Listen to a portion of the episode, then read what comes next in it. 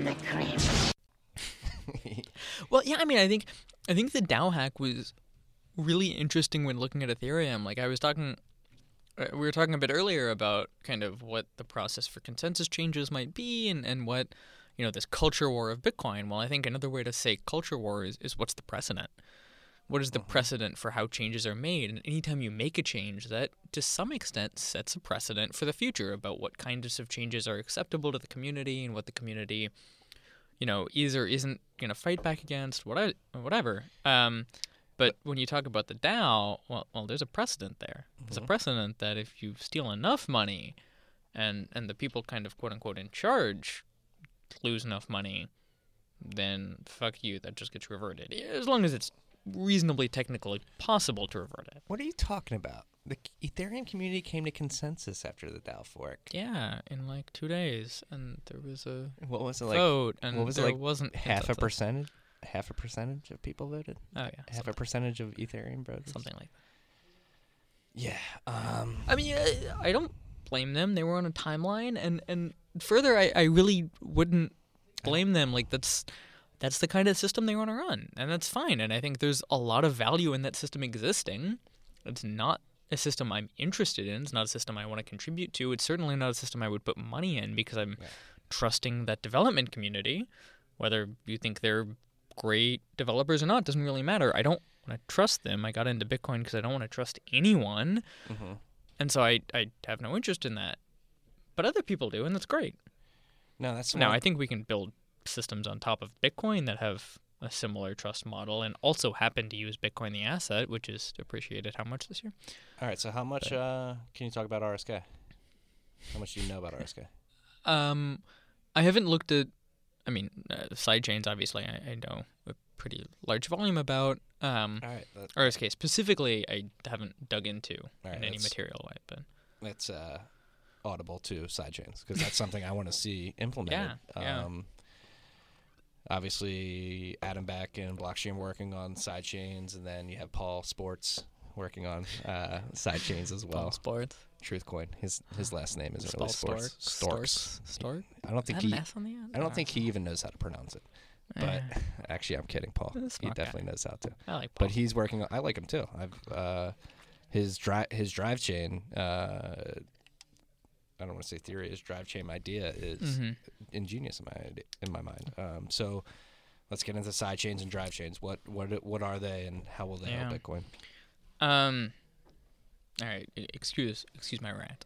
Uh, I'm, a, Rant. I'm a big fan of ranting. Rant on. Uh, I like my soapboxes. I'm gonna get up on my soapbox for a minute. Um.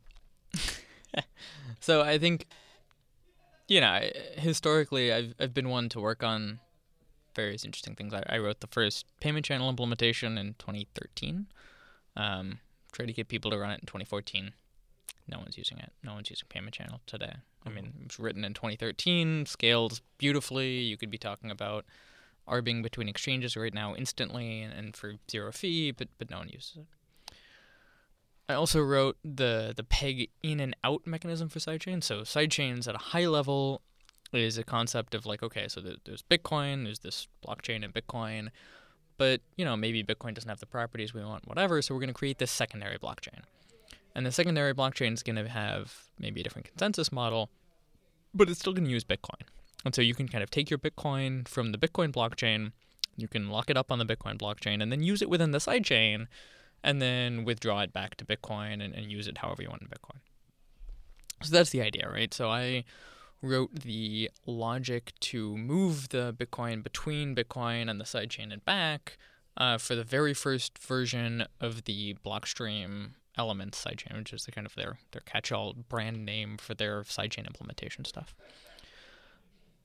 And you know, maybe maybe it wasn't quite production ready, but but in terms of you know whether or not you could use it a year after I wrote it, whatever, two years ago now, you could have, but but no one uses it. So I think the the the difficult part in this space for all of these kinds of technologies, whether it's uh, payment channels or Lightning or Tumblebit or uh, sidechains or whatever, the hard part is getting people to use it.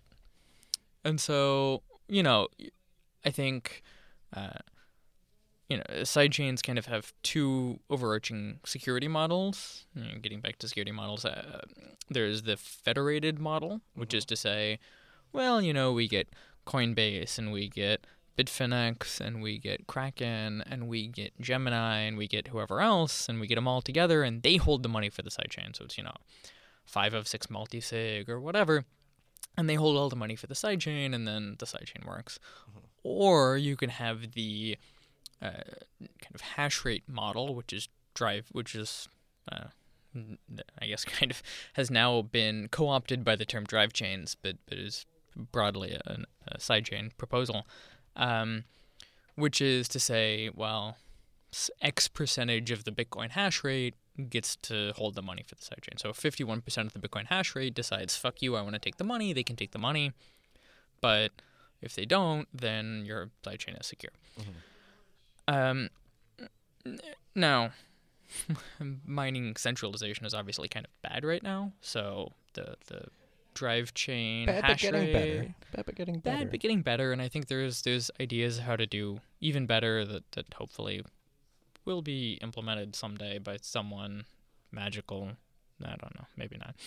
Um, You're not referring to a POW change, you? no, no, no, no. I, I- I mean like uh, P2 pool kind Okay. of. So, so uh, replacing pools, which, so you know, if you're using Bitcoin, your concept of who a miner is is effectively the pool, because the pool is making all the decisions for what block to mine on, what transactions to include, what transactions not to include, blah blah blah. All of those decisions are made by the pool, not the individual kind of hashers. And so, you know, irrespective of how distributed the hash rate is, it's how distributed the pools are and what hash rate different pools have that you kind of care about. But there's not kind of a technical reason for that. There's just kind of practical reasons for that. And building something in between P2 pool. P2 pool was kind of this idea of a decentralized pool. So all of the decisions about um, which transactions to include, which block to mine on, blah, blah, blah, all the things you care about if you're a Bitcoin user are made by the individual miners, and then the, the profit splitting part is is also decentralized. But you could take the profit splitting part and centralize that and build a more centralized pool that still has the same properties from Bitcoin's perspective of decentralization of hash rate. So anyway, slight digression. Um, There's a lot of buzzwords for you freaks. oh god, it's just so much stuff in There's so- Bitcoin. that- that- it's a journey. That's what John said last week. It's a journey. it really is. you just got to start really one article, one Wikipedia page, one tweet at a time. Yeah, a no. I, the the Bitcoin oof is crazy. Well, that's what, like, and So again, we're going- still learning. We We're still still learning. learning. But that's the best part about it is that it's making us think about these things. Like I was explaining it to these to Lewis, uh, who sometimes co-hosts this podcast with me um, yesterday. Like, so when you first get Bitcoin from an exchange and then you move it to your computer, like if you download like an Electrum wallet and put it on your computer, you're like, all right, I got my money on compu- my computer now. How fucking secure is my computer? Like, can somebody get on it? So you're like, then you're forced to like go through like OPSEC sort of security scenarios, and it forces you to learn about encryption, about hardware wallets, about paper wallets, about brain wallets, and Yeah. you and, and again we go back to money. Money drives everything in this world, and you will do whatever it takes to secure your money. And I think I think that's a big reason why Bitcoin is so fascinating to so many people, and and part of why so many people got into Bitcoin in 2011, back when it was you know it's not worth much. It's kind of like whatever. This is interesting, but a big part of why is it, it ties together so many different fields, mm-hmm. ties together so many different parts of computer science, and forces you to think about security, and forces you to think about distributed computing, and forces you to think about all kinds of different things about computer science. Forces you to think about money. It, like I, I mentioned at some point that Bitcoiners seem to all have an opinion on monetary policy. Mm-hmm. All of a sudden, everyone has to think about economics and then And broad economics, game like theory. and game theory. Like, there's just so many interesting topics that the second you get into Bitcoin, you just get pulled down this rabbit hole of all of these fascinating ideas and all these fascinating topics, and you just there's just so much to learn. You and you're almost It's forced to learn it because again, it goes back to the money aspect. Like people Yeah. want to secure their money and they will go to any length possible to make sure it's as secure as possible. I mean, if unless they're lazy, but like for people that are serious about securing their money, Or here's this thing. Here's this thing that's going up so much. All your friends have it, and so you bought some of it. Now you want to figure out what the fuck it is. You go start start reading about it, and there's just so much to. It pulls you into this learning rabbit hole, and all of a sudden it's just addictive to learn all these things. And uh, I'm going to recommend a good start to jump down this rabbit hole, and that's Jameson Lopp's website, his Bitcoin Oh, yeah. resources page. Just start clicking on those links, start going through them. Oh, yeah. It's going to take you a while, but that's the best launching pad Yeah. that I've, ex- I've Yeah, there's some folks recently. It, it's been great to watch. There's some folks who've made enough money on Bitcoin to kind of retire to some extent. And they retired on Bitcoin and who've decided to spend their time just creating educational resources for Bitcoin. It's been great. it's it's been incredible, but that also reinforces like the like it reinforces the ethos of Bitcoin and, and why it's like these people they could go chill on a beach in the Maldives, they could go buy a yacht and go Yeah. yachting. Instead, they're like, no, like I'm gonna teach people about Bitcoin. I'm going to teach people about this because it's that fucking important. Yeah. and yeah. that's something like that I'm that we're witnessing now. Like we're going through another hype cycle, and Oh, yeah. every hype cycle, you have all the doubters, you have all the haters, you Yeah. have everybody. But uh, at the same time, you always have the con- not, I don't want to say converts. We're getting very religious at that point, but like you have the people that are like, okay, oh shit, there is some utility here, there is something here, and. The people that are willing to go down that rabbit hole and, and discover everything come out. Or no, I don't think anybody's coming out of the rabbit hole yet. And every and every time we, what what what I'm really looking forward to, honestly, and and some people hate me for this, but that's fine. Um, I'm looking forward to the crash. I'm looking Oh. forward to No.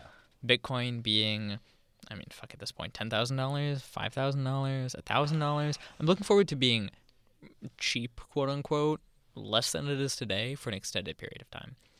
Because that's when the people who got sucked down the rabbit hole, they stick around because they're like, this is fucking fascinating. And they start mm-hmm. reading about all these things and they, they start engaging with the community and talking to people. And you get to have really awesome conversations with all these people.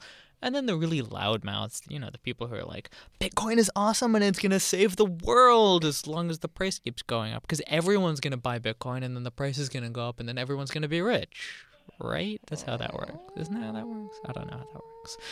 Uh, all those people disappear. hmm And, the- and it's just great. Like the Bitcoin community becomes so Ah. much healthier. It becomes so much. It's interesting people who are fascinated by it, want to build an awesome Bitcoin, want to build a really awesome cryptocurrency space, and just want to work on that, Mhm. and not to like random people who are like, ah, yay, I'm making infinity money. It's yeah, and that's I mean, in the long run, we hope to convert all those people, but for somebody who's who's lived through probably the longest protracted bear market in Bitcoin's history up to this point, which is after Mount Gox from 2014 till It was a while. last summer. Right? Yeah, or yeah, Hmm. yeah, it was probably like an 18 month protracted bear market, but It was a while. I got pulled into the rabbit hole, and I, I haven't jumped out since. But that was like that was one of the like the con like when there wasn't like It it, was wasn't about calm, yeah. price. It wasn't about price. It was more Yeah. about scaling, and you're talking about interesting ideas. Yeah. and that's um that's There's lots of drama about scaling, but too much. And again, I think there's too much drama. We're gonna go back. I think these things are gonna change us more than we change them. Um, yeah. And I think that's a good thing in the long run. Uh, it's going to be a process. We're going to have booms and busts on the way up, but Mhm. uh, I do honestly, truly believe wholeheartedly that we're going to trend up and to the right over time in the long run. Um, Yeah, I mean, I, I.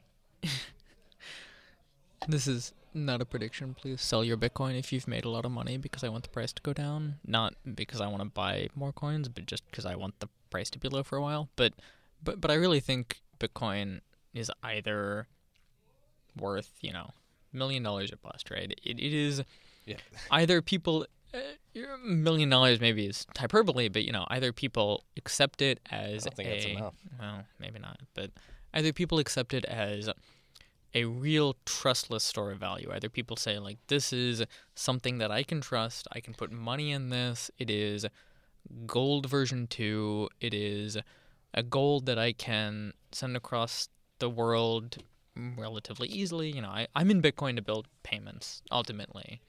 But but to do that there has to be this underlying level of secure, stable Bitcoin that is really trustworthy and that really you don't have to trust anyone to use it. And then on top of it, that's Lightning and, and sidechains and Mhm. Coinbase and whatever else, right? But either people accept it as that or it's worthless. Yeah, and that's And if they accept it as that, I mean, we're, we're talking about like millions of dollars. real a a nation state might be thinking about buying Bitcoin as part of their central bank holdings, right? Well- We're talking about these kinds of fundamental shifts in the way people approach this. Or uh, what was the point? Exactly. And and sure, people are not going to be using Bitcoin to pay for their coffee. No. Sorry, it's not going to happen. People are going to use their fucking dollar to pay for their coffee because the dollar is like something. d- The opportunity your- cost of spending your Bitcoin on a cup of coffee is, is too great to justify. Yeah, it is. It is your your national currency. It's what you get paid in. It's what things are priced in. Uh, you know, we talked about monetary policy, and irrespective of whether you think it's going to go up or down, like you don't use gold to pay for your coffee in the morning. That's just not what you do. No, I bring my gold bar and shave it down. yeah, you bit, know, you it's just get, get a little coin and, and you hand But- that to the guy at the Starbucks. But I think that's that's maybe more analogous to Bitcoin in the context of how people should be thinking about valuing it uh, with some small probability that it actually happens, but Mhm.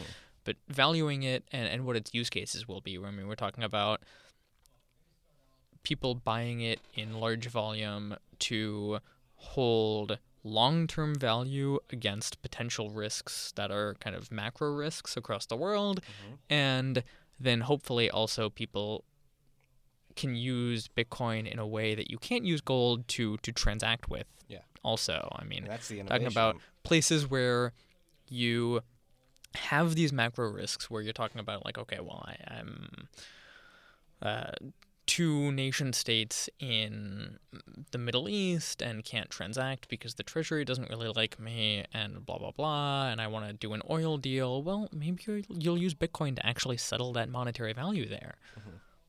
and i think that's that's becomes really interesting and you're talking about you know censorship resistance. We can build bitcoin to you know if you want to fund wikileaks uh, whatever. Julian assange might be an asshole but if you want to fund them you certainly can't use visa and you won't be able to use the dollar bitcoin can provide that alternative for you and that's making sure that we provide this kind of censorship resistant money that is built on something that really has a trustless store of value. You're not trusting someone to use it. You're not trusting a developer team. You're not trusting the Fed. You're not trusting anyone, unless you want to. But in, you don't have to trust anyone. Mhm.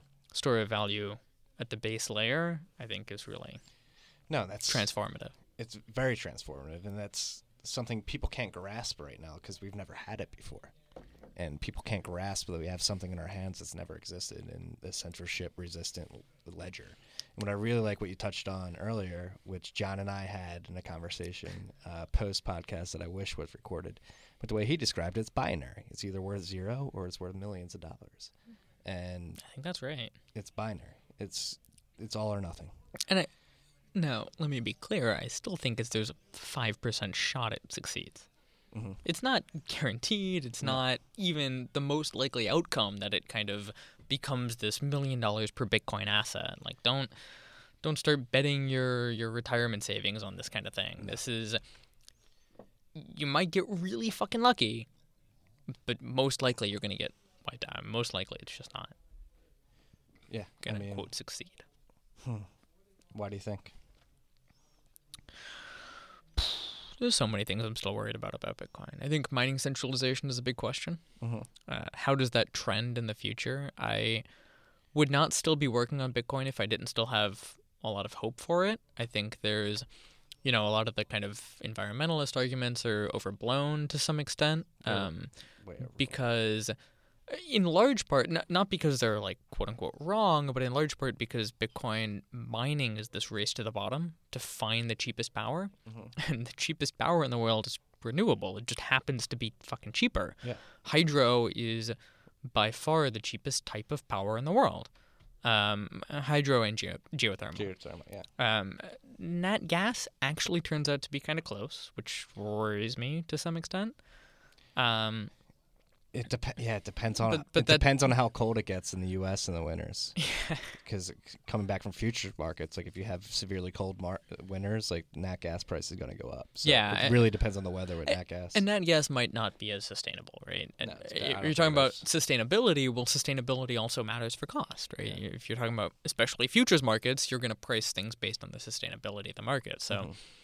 uh, I think, you know, the cheapest power that people are Bitcoin miners are going to be pushed towards, assuming there's kind of a vaguely stable Bitcoin price, is going to be relatively renewable sources, primarily hydro and, and geothermal. And if that ends up being distributed, I mean, I think access to power is distributed on the kind of one megawatt scale. It's, it's easier to find one megawatt or five megawatts or eh, not much more than five megawatts of cheap power than it is to buy a hundred megawatts of cheap power Mhm. or 500 megawatts of cheap power. So I think there's still a lot of potential decentralization pressure there that we'll see as the market matures, but it still worries me. It, it's still something that I think if if mining power doesn't appropriately decentralize, then Bitcoin, this like great trustless thing that might have a ton of value because you don't have to trust anyone to use it. Well, okay, fuck now. You're trusting like Three one company or yeah. five people, like whatever. I It's- that that I'm a little more. the value. I'm a little more hopeful after this summer. To be honest, because I think, again, like you said, I think I think node operators and Yeah. exerted their their power Yeah. to an extent that I think a lot of people disregarded the the power that node operators had, and people with No2X, UASF stood up and Yeah, I, I think the. I mean, there's a lot of lessons to be learned from the various forks this this year, Yeah. right? There's Yeah. there's the UASF stuff, which which, uh, you know, irrespective of what your view is, there's no question that some combination of, everyone's gonna hate me for this, depending on what your view is, but some combination of UASF and NYA Mhm. activated Segwit, right? It was Yeah. it was not just one. No. It seems like everyone thinks it's just one, but but no, it was the UASF movement, which I and virtually everyone who contributes to Core strongly disagreed with. Yeah. Very strongly denounced. Again, because of kind of lack of consensus. It was, it was a part of the community, not the whole community, whatever. Um, but that provided some amount of pressure, a very significant amount of pressure, in my opinion, to folks to do this kind of NYA in a way that was even compatible with UASF, right? The Mhm. the the ultimately, if you were running a UASF node and you were running an NYA node, you know, up until whatever three weeks ago, uh, you would still be on the main chain. It, it ended up compatible with everyone. Um, so that that I think you can't discount that it was kind of a everyone got to say they won effort. Yeah. Yeah. Uh, which- which I think is really interesting when we talk about you know how do future consensus rules, how do future consensus changes happen. This like everyone got to say they won property mm, seems actually to be very successful. yeah, Um, and, and and then we talk about you know the failure of 2x, the kind of hard fork part of the NYA. Uh, I mean, we talk about how that snowballed, right? There was some, you know, there was some very vocal voices saying "fuck you," I want, I want original Bitcoin because of various issues about the uh, uh, kind of precedent and governance model that 2x implied and, and kind of set for the future of Bitcoin, and then that was enough to make people say like shit well now now we as a business we have to make sure that we provide users access to both and so we have to um, um, have replay protection because otherwise we have to implement our own replay protection and then that became a very significant thing and so it just kind of snowballed Mhm. and i think that that's really interesting to look at i wish we had more kind of sociologists in bitcoin because i think that's kind of an interesting sociological yeah. property of how bitcoin consensus changes do or don't happen is that it's snowballed from this kind of core group of saying like this has a bad impact on bitcoin in some way whether uh, i think in large part based on the changes to t- consensus and, and precedent of how consensus changes happen and then it snowballed into all of these companies who are like shit we're spending the last month of our time of our engineering hours trying to build our own replay protection, engineering hours that could be spent making our matching engines not crash our exchange. I mean, look, look at all of the exchanges right now. They're Well- like failing to have their mat. There are how many exchanges right now? Well- their matching engines can't keep up with the amount of volume, eh and those engineering hours that were spent building their own replay protection for 2x could have been spent on matching engine, right? and again, I don't, I don't want to get personal or anything, but you're touching on like how hypocritical are these exchanges where they try to force this change, this scaling change on Bitcoin, and they can't even scale their own fucking centralized websites. Like we've talked. I I don't know if that's the right argument. I mean, It- you want to talk about hypocritical? I mean, uh, but certainly. but no, no. It, I think it is a right argument because you're. It is magnitudes of order harder to scale a decentralized system, Mm-hmm. and they're running centralized systems, and they can't even scale those. And if you're gonna if you're gonna talk shit, you better back it up with some fucking like legitimacy. And I think that, I mean, is, obviously uh, there was a certain amount of like, this is easy if everyone. If everyone were to have agreed to Segwit 2x, right? Let's let's pretend for a second that this core group, which was actually pretty large, but, th- but this kind of core group of community members of Bitcoin users who were looking at Segwit 2x and saying this is a bad change to the trust to the trust model of Bitcoin, if they didn't exist, Segwit 2x kind of would have been fine, right? I, well, I it think kind of wouldn't I- wor- have worked, right? For a little bit at least. I mean, I, I think there's technical issues in terms of the time scale, and I, I think that the the kind of trust model should have been improved so that it was clear it wasn't changing the, the whatever. It- all of that aside, let, let's pretend Segwit 2x had six months of upgrade time and people, and there wasn't this kind of New York agreement thing, and there wasn't this kind of we're changing how Bitcoin consensus, we're, we're setting a precedent of how Bitcoin consensus rules are made. Um, let's pretend all of that were the case, then, you know, Segwit 2x would have been kind of no problem. And, it and there's there's when we talk about the folks who were proponents of Segwit 2x, I think that was quote unquote their view, right? Their view was like, well, there's not much reason to object to it, and I think the um, there was a kind of misunderstanding of the reasons why people might have objected to um, Segwit 2x on principle against the kind of New York agreement stuff. Um, and and if that you know and so they, they just kind of like looked at that and said like okay well let's just do this. It'll be a simple hard fork is needed now. Fees are relatively reliable so let's just do this hard fork. And from the perspective of all these companies who are like you know maybe could be working on matching engines segwit 2x would just be no big deal it would be just change out your bitcoin core daemon for btc1 whatever and then and then you're fine of course the reality was there was strong community blowback and, and new york agreement was kind of a mess and blah blah blah um, and and so no one could do that. Your your users would have sued you. That was just not practical in any way, um, and so it turned into a shit show. But I can't. It was an avoidable shit show. It was a totally avoidable shit show. But I think there, you know, there's there's certain amount that we need to learn from it. We need mm-hmm. to mm-hmm. stop and and be mm-hmm. introspective about you know.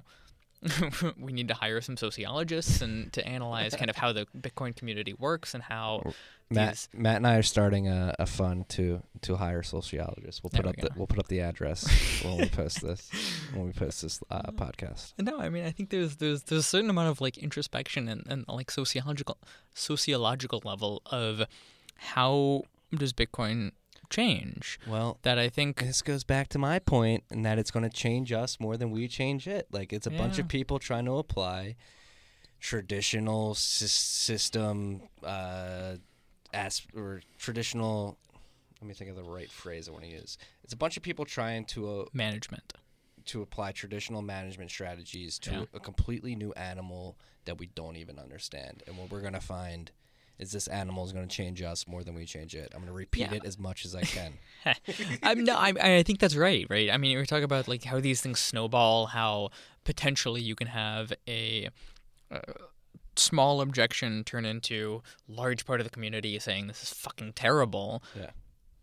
Uh, That that is very hostile to traditional management. I Mhm. mean, that's that's it's really novel.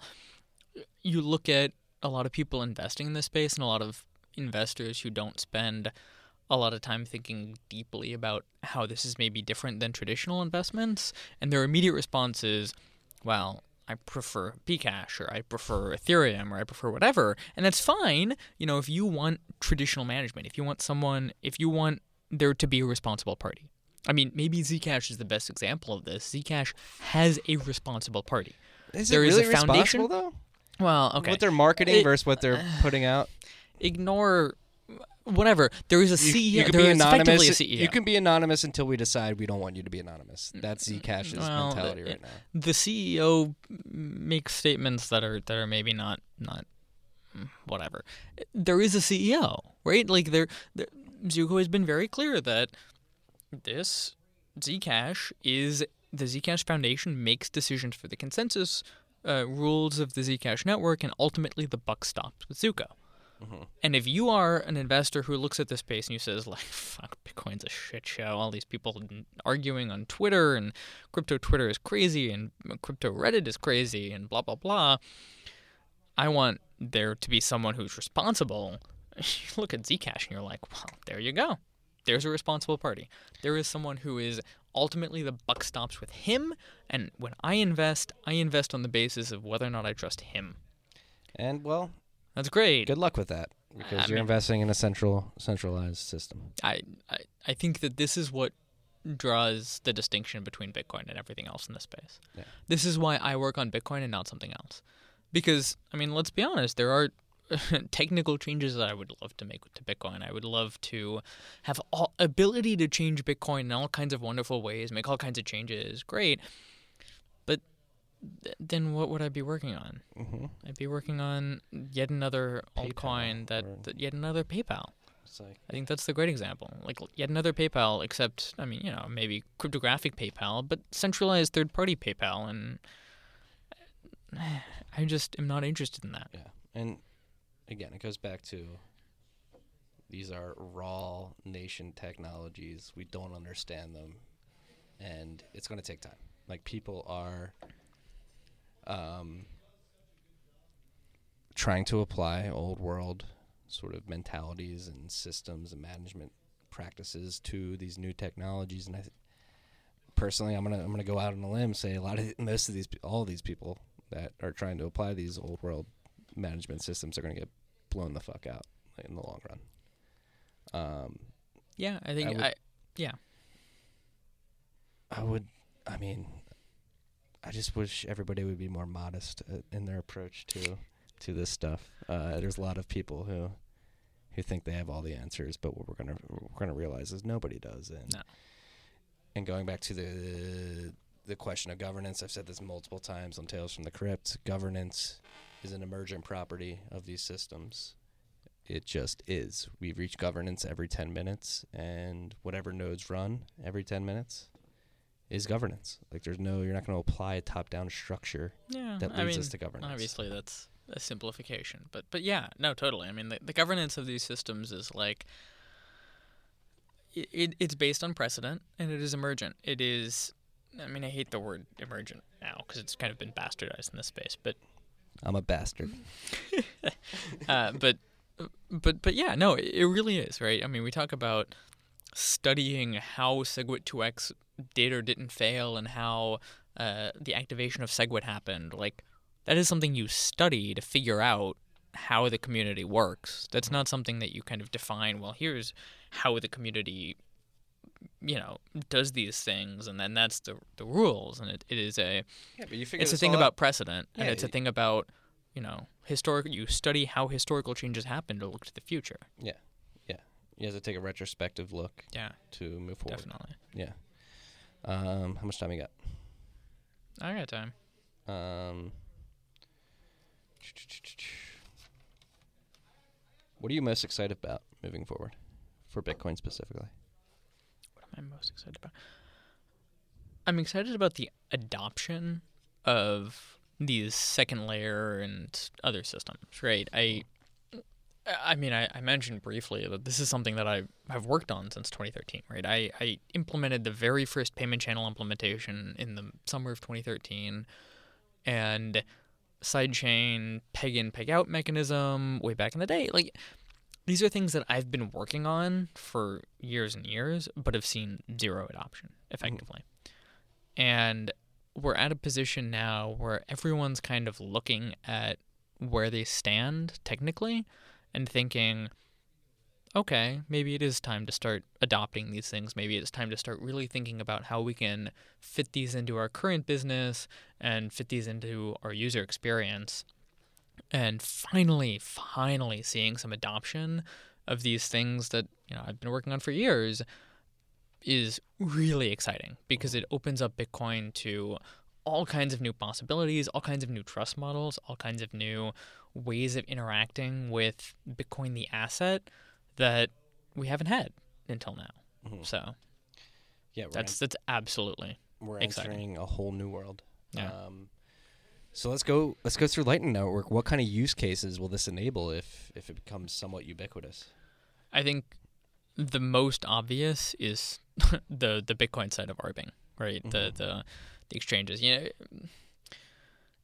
it's centralized more than more than Lightning even is, but but you talk about being able to hold money off of Lightning Network and off or off of exchanges in your own own hands in a Lightning wallet that is really your money that, that no one can take from you and sell it immediately in, in you know less than well under a second, that's really interesting for how the market works. Um, and and also requires relatively limited kind of technical effort, right?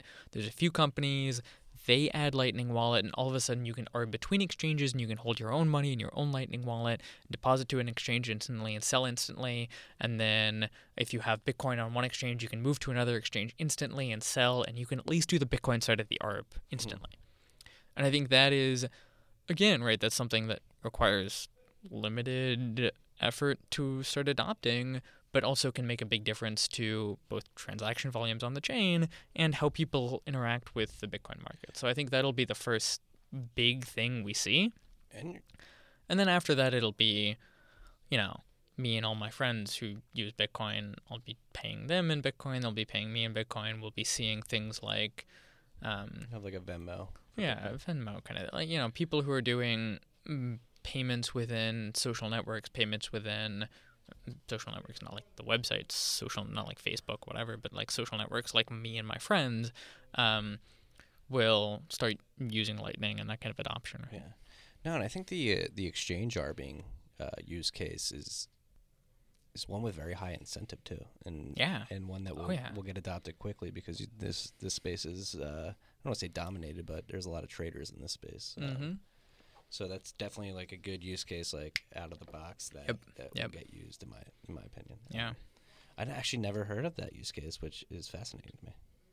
Um, I, I think I mean when I talk to exchange folks right now, they're the ones it seems to me who are the most ready to start integrating this. I mean, you talk to a lot of the exchanges in this space, they've integrated all kinds of random cryptocurrency garbage. They've integrated, you know, yeah, I think IOTA, whatever. They're running like this daemon for some random cryptocurrency no one ever really gave a shit about. Yeah, and whatever. They're ready to adopt all kinds of new crazy technology.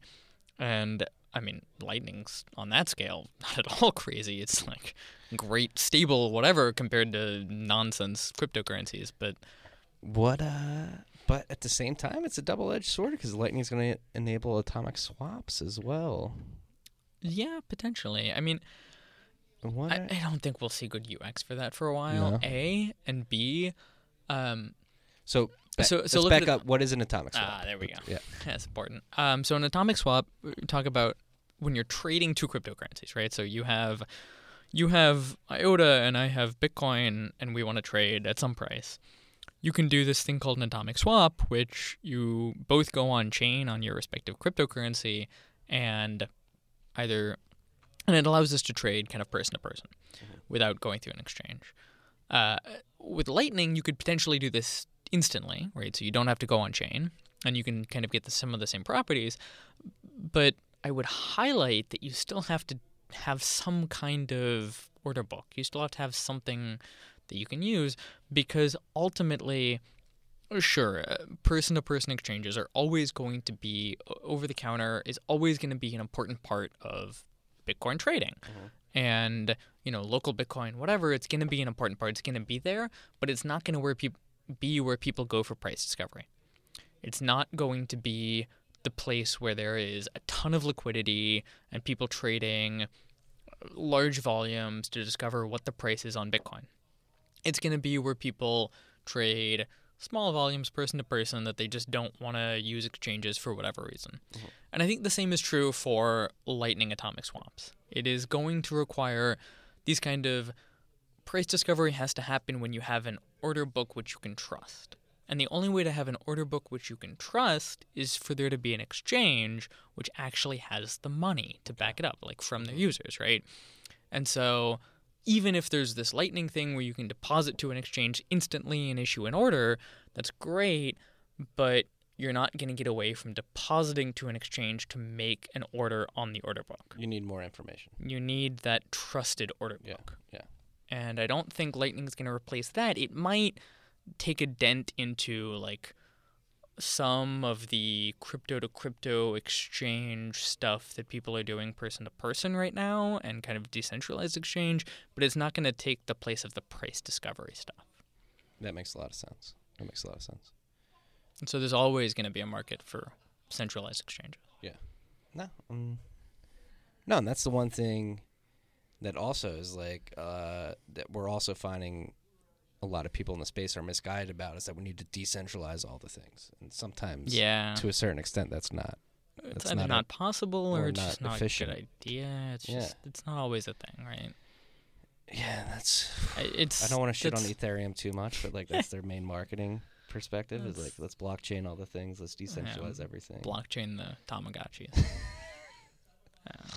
No, I, Um, but there's efficiencies in centralization to a certain extent. there is, and I think this is this was my point earlier that that we need to try our hardest to make sure that the decentralized systems we build are as efficient as we can make them. Mhm. And centralized systems are always going to be more efficient, but we want to try to close that gap. Yeah. And and closing that gap is important to making sure that people have the ability to use Bitcoin in a decentralized, trustless, and most importantly, censorship resistant way. Whereas not closing that gap means you have to trust Coinbase for everything. Yeah, and that goes against the whole ethos of what this technology was created for. Yeah. Um, so we were just what were we touching on? I was about to ask you, what do you so what do you want to talk about? Like, uh, what do you think is most important uh, that needs to be touched on that we haven't touched on?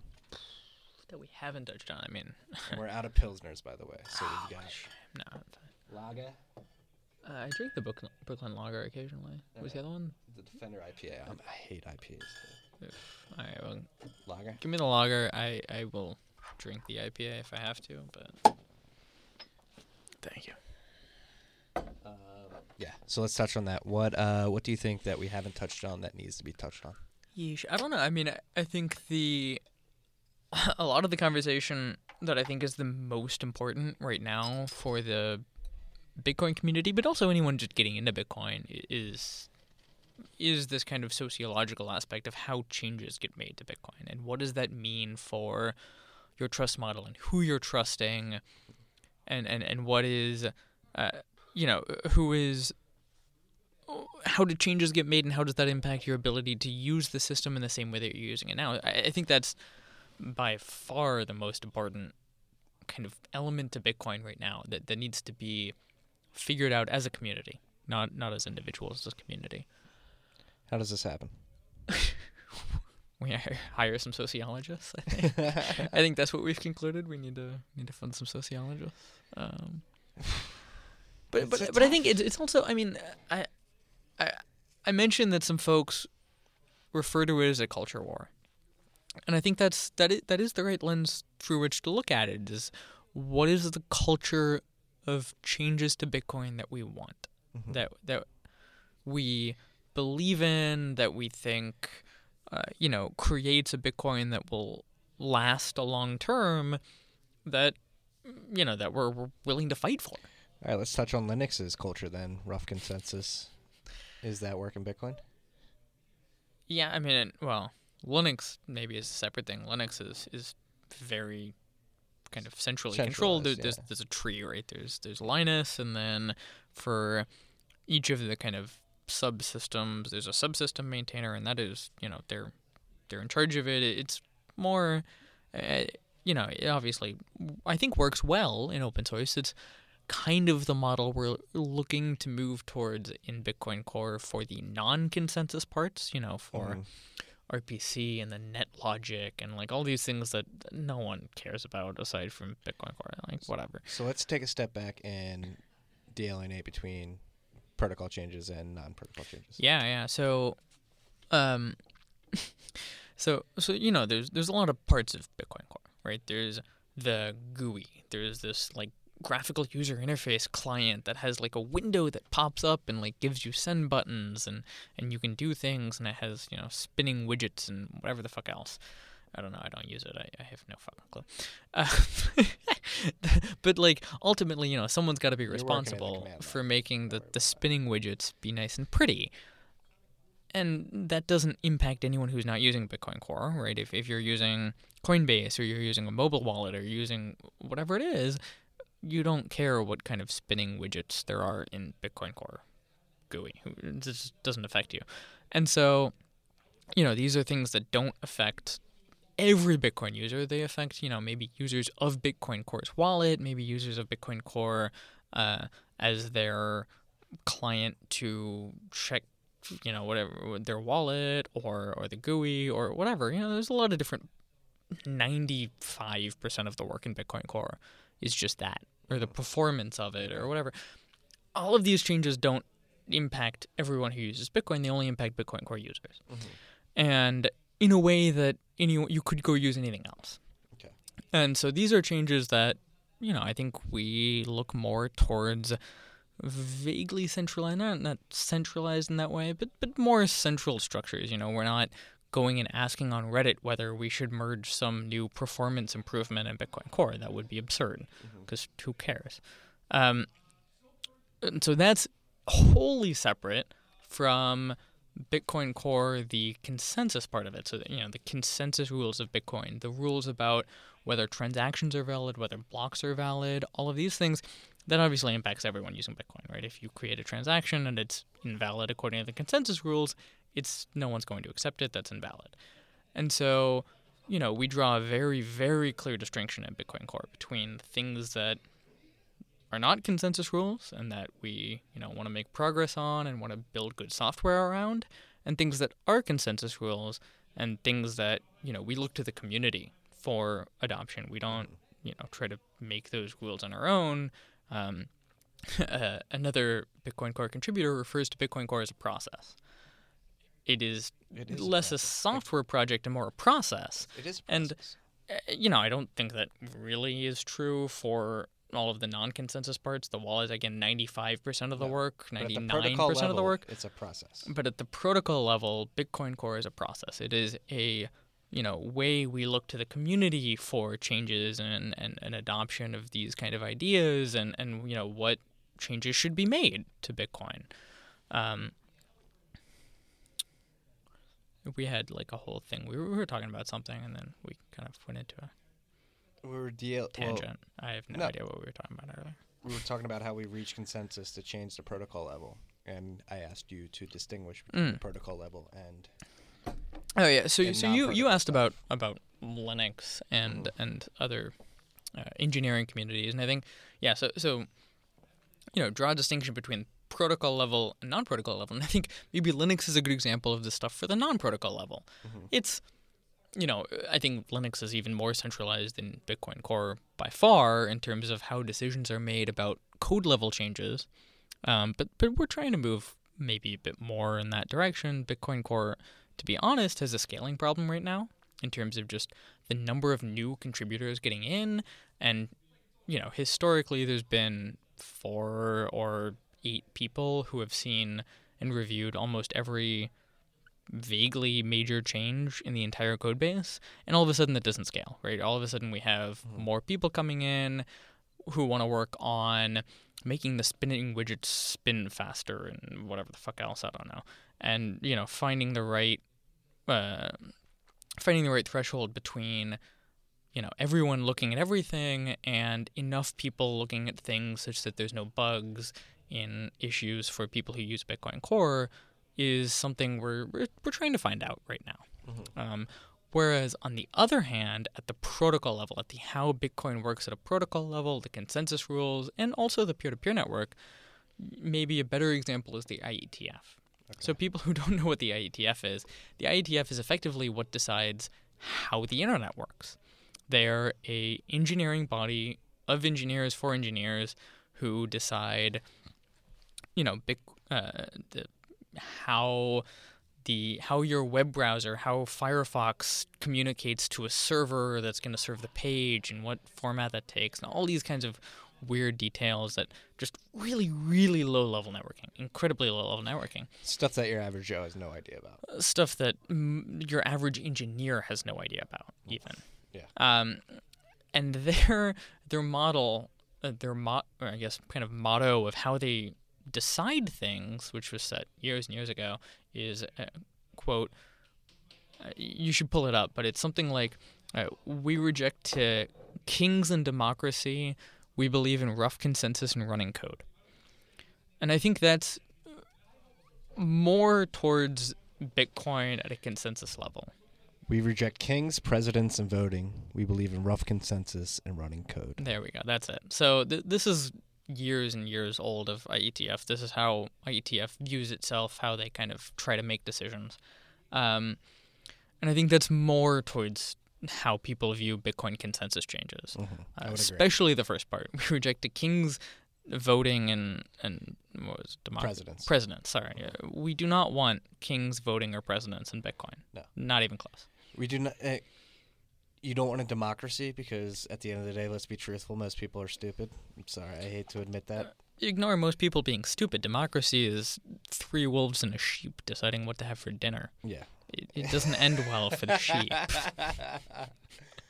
Oh, I've never heard that one. I love uh, that. That's a- that's How an have I ad- never heard that? That's an Adam Back favorite. I Really? Know. How I have I never I've never heard heard that that? one. Holy shit. Adam loves that one. I Uh, but I think it's I think it's really fucking accurate for like what shit. this actually means, right?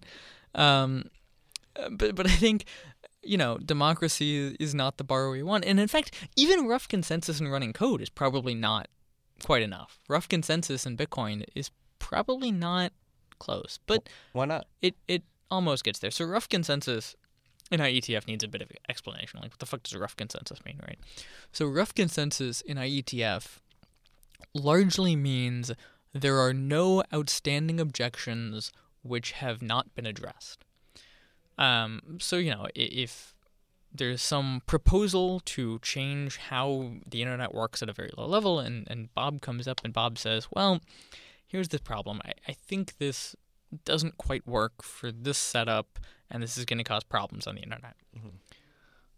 The basic goal is that that should be addressed before this kind of proposed standard change rolls forward.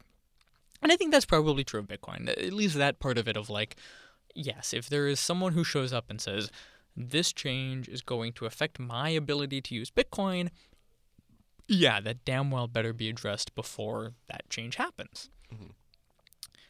However, in IETF, that means to some extent there there is kind of a formal hierarchy and there's there's this formal uh, setup for how uh, changes get accepted and how people decide whether or not a change has been sufficiently addressed. And there's ultimately kind of one person in each working group who can say like well that change is bullshit and you're you're just bullshitting and fuck you Mhm. um, and then there's like this whole thing if like people object then they like roll dice and like eh, this whole thing Comes down to a dice roll.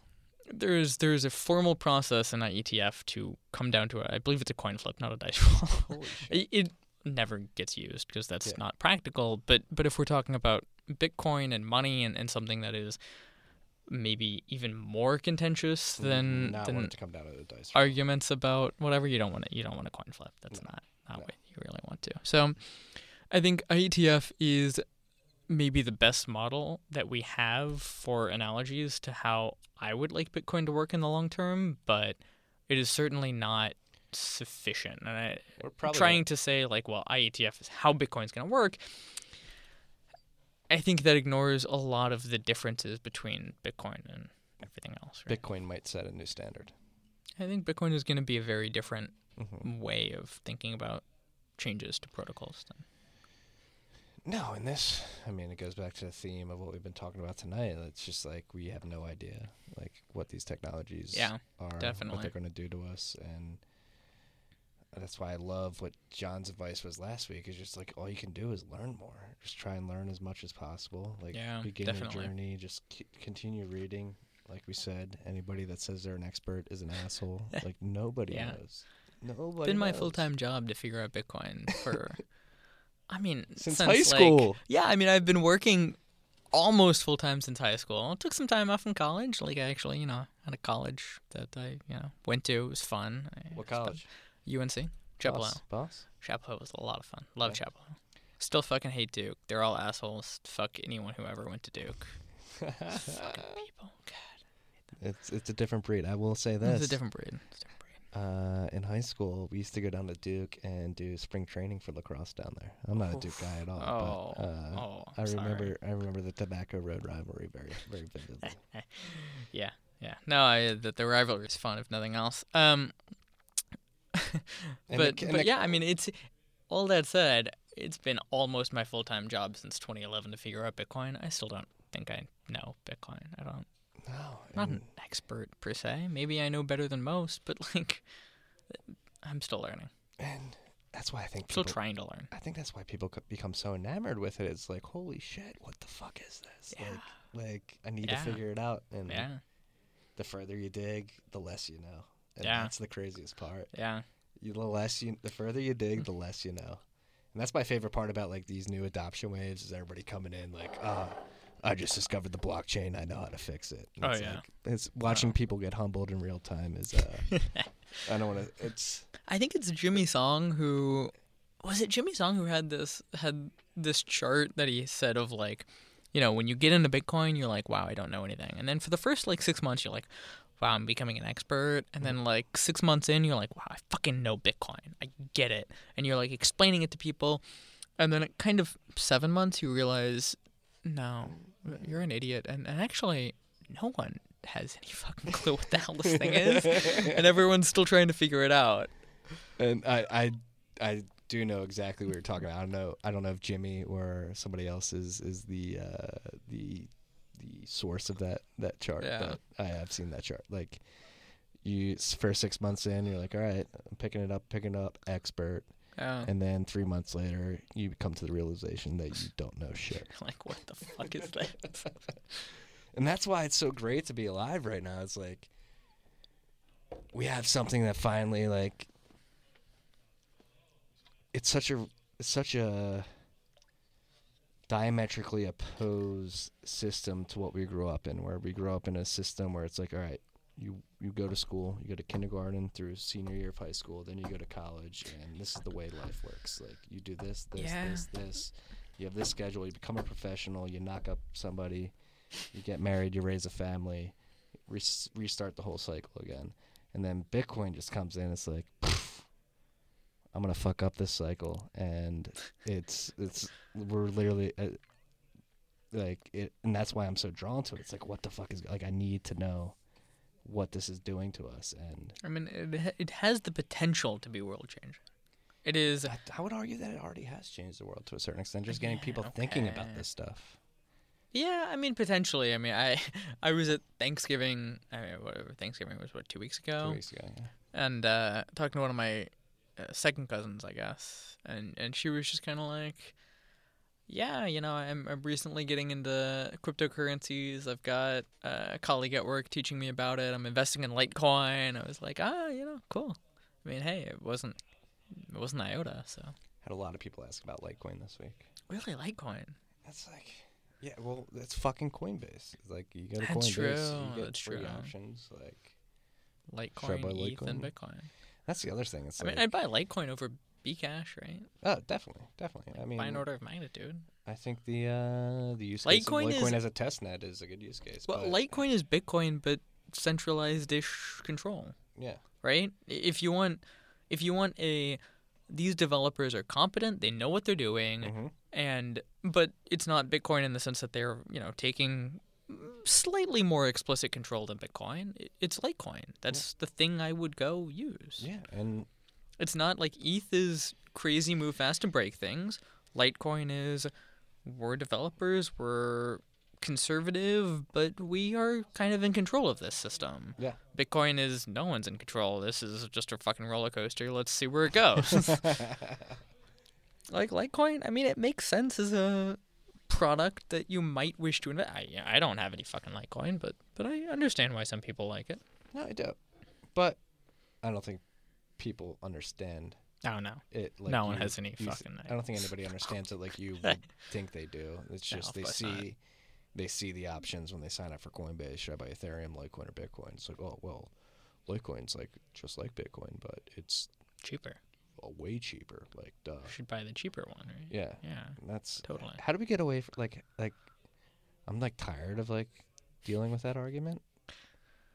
At, at the I don't know, man. now at this point, it's like, all right, go for it. We'll- Yeah. we'll, see how it plays out in the long run. Um, it's no, it's tough, and that's the other thing. Like, you have such a, for myself at least, definitely like such like a. You think you have control of.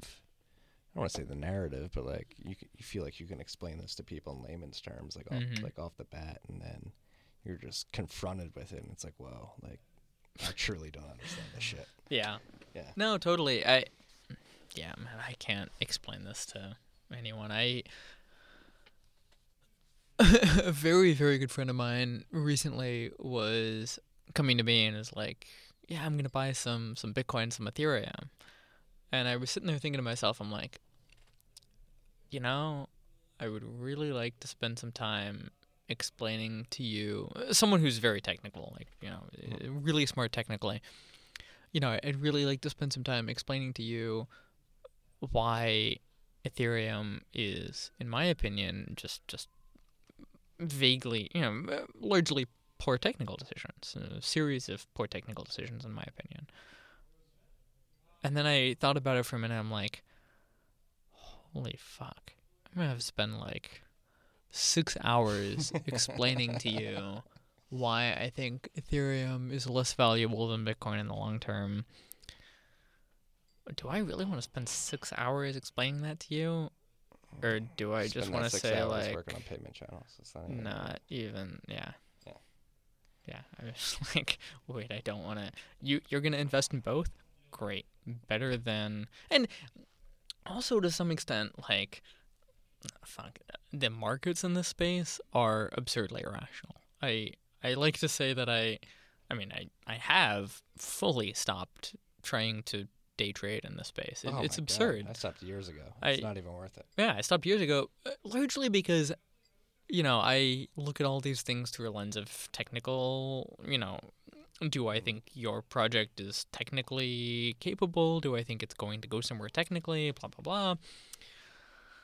Oh my god, the markets don't give a fuck. God, they don't. Not at all. I mean, I sit here and I'm like, well, this IOTA thing is bullshit. Markets I are would about short the fucking shit out of IOTA.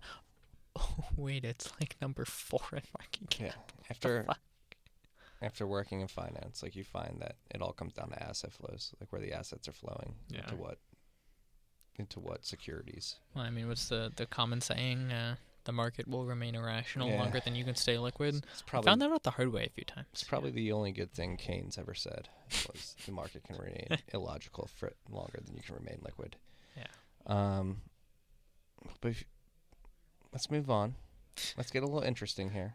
Uh, oh. I told you are we we were reading cosmic again? no, we're not going to get cosmic. Uh, We're going to talk about diets. I told you Diets. this. I told you this before we, we st- I'm all the way. Crypto vegans. before we started uh, recording. We've got we've got a sector of carni- carn- carnivores in Bitcoin, and we've got a sector of vegans as well. And you fall under the vegan sector. I am I am a vegan. what yeah. do and I fall in the middle. I'll eat everything. I'm an omnivore. I don't give a shit. Like I can eat a smoothie, I could eat a steak, I could do whatever. Neither of those are vegan. Neither? A Smoothie has milk in it. No, I mean no, I don't, no. I'm talking about like apples, bananas, acai. Like, Oh, okay. Yeah, I'm not. I don't. I told you I don't drink dairy anymore. All right, all right. But I think it's funny the the the dichotomy of of, of crazy There's diets. there's and crypto vegans and crypto carnivores, and there's I thi- yeah, But I think it's funny that like just the whole diet aspect has has, has yeah. trickled into the crypto space. Oh yeah, cryptocurrency. Yeah, there's there's. Who's the most? It's probably Zooko's the most famous crypto carnivore, right? He's he's like. I think he started the trend, but I would say Bitstein, Michael Michael Goldstein is probably the most, and Saifedean are probably the most adamant at this point. Okay, I could see that. Yeah. I don't know. I mean, I um. if I'm completely honest, I I caught veganism and I um You caught veganism? caught veganism. Veganism to most men is an STD. what the Um, fuck? uh, no, You went out with a girl? Yeah, This one- you go out with someone. You go out with someone for a while, and they're vegetarian or vegan, and so that's the only thing you eat. And after a certain point, you're like, yeah, this um, When's the last time you had meat? this this meat thing or this this dairy thing, it's just not appetizing anymore. Uh, so I went out with a vegetarian for a while in college, and uh, almost was vegetarian. Then went out for with a vegan for a while after college, and then full on cut the vegan vegan STD. Um, and uh, there's, you would be surprised how many folks I know who cut veganism or vegetarian as an STD. Are you in it for the dietary aspect or the humanitarian aspect? Or the taste preference. Honestly, at preference, this yeah. point, like I just haven't had meat in I don't know three years, four years, and like it just it is no longer appetizing. You you don't have it for long enough, and you just kind of look at it and you're like, I could eat the flesh of a dead animal, or I could not do that. Mhm. And also, I live in New York, so I could just go get falafel, and it's better. And I fucking love like, falafel and hummus. That's Yeah, one of my I mean, meals. At a certain point, if anything, it's easier, right? Because like I don't have to spend as much time trying to find a freaking restaurant to go to. I can just be like, ah, vegan restaurants. Okay, there we go.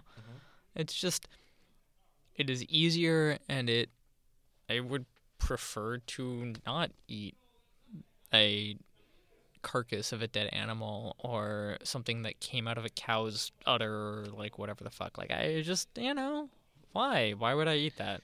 To each his own. just does not appetize me. It doesn't ex- it doesn't make me excited about eating food. And there's great fucking vegan food here in New York. Like there's a Michelin star vegan restaurant here in New York.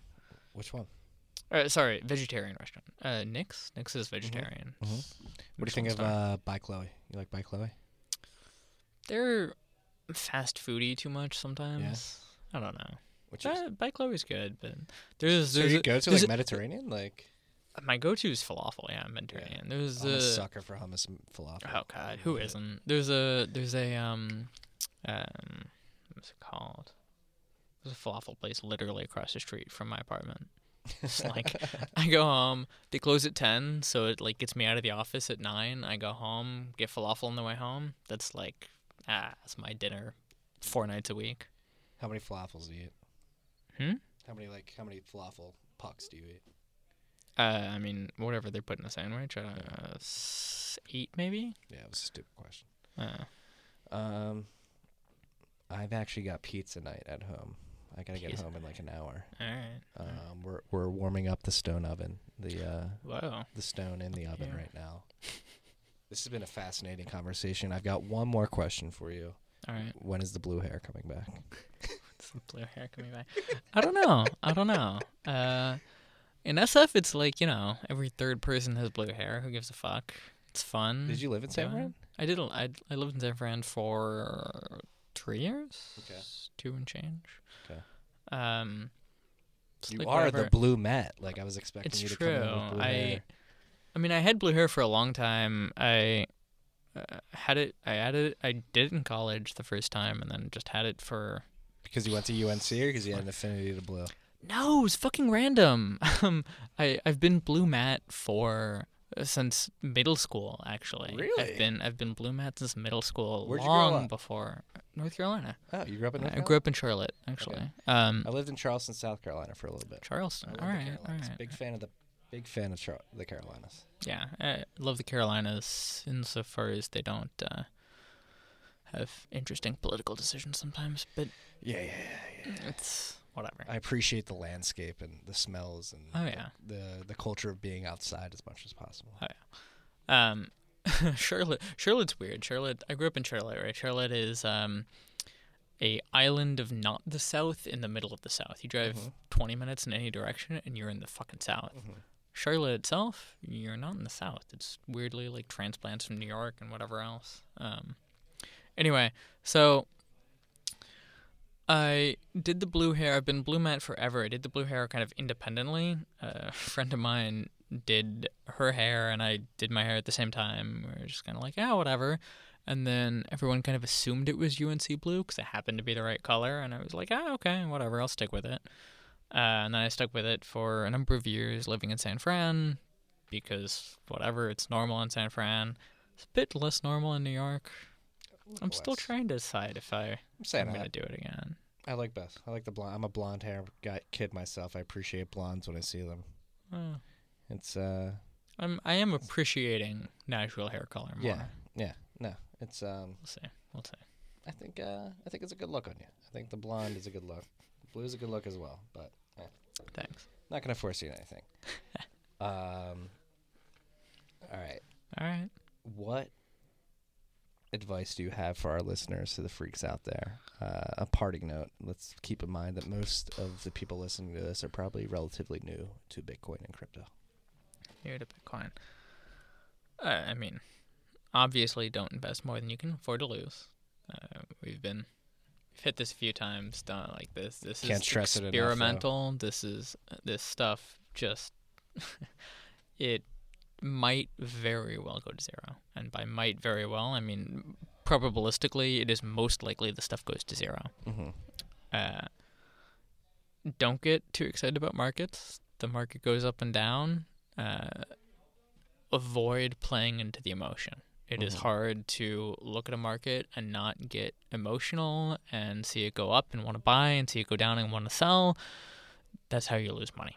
Mm-hmm. Um, Uh, but enjoy getting carried away with learning in this space. There is so much to learn about. There are so many topics that Bitcoin will lead you down a rabbit hole of so many different interesting things. Go down the rabbit hole. Enjoy it. Learn something new. Learn something exciting that you hadn't thought about, that you've never cons- considered as an issue in modern society. Get excited about it. I couldn't agree more. And I think that's like I've been saying recently. I've reached my Bitcoin Zen because I don't care if it crashes or Mm. goes to millions of dollars because the amount I've learned and the people I've met and the experiences I've had are so worth Yeah.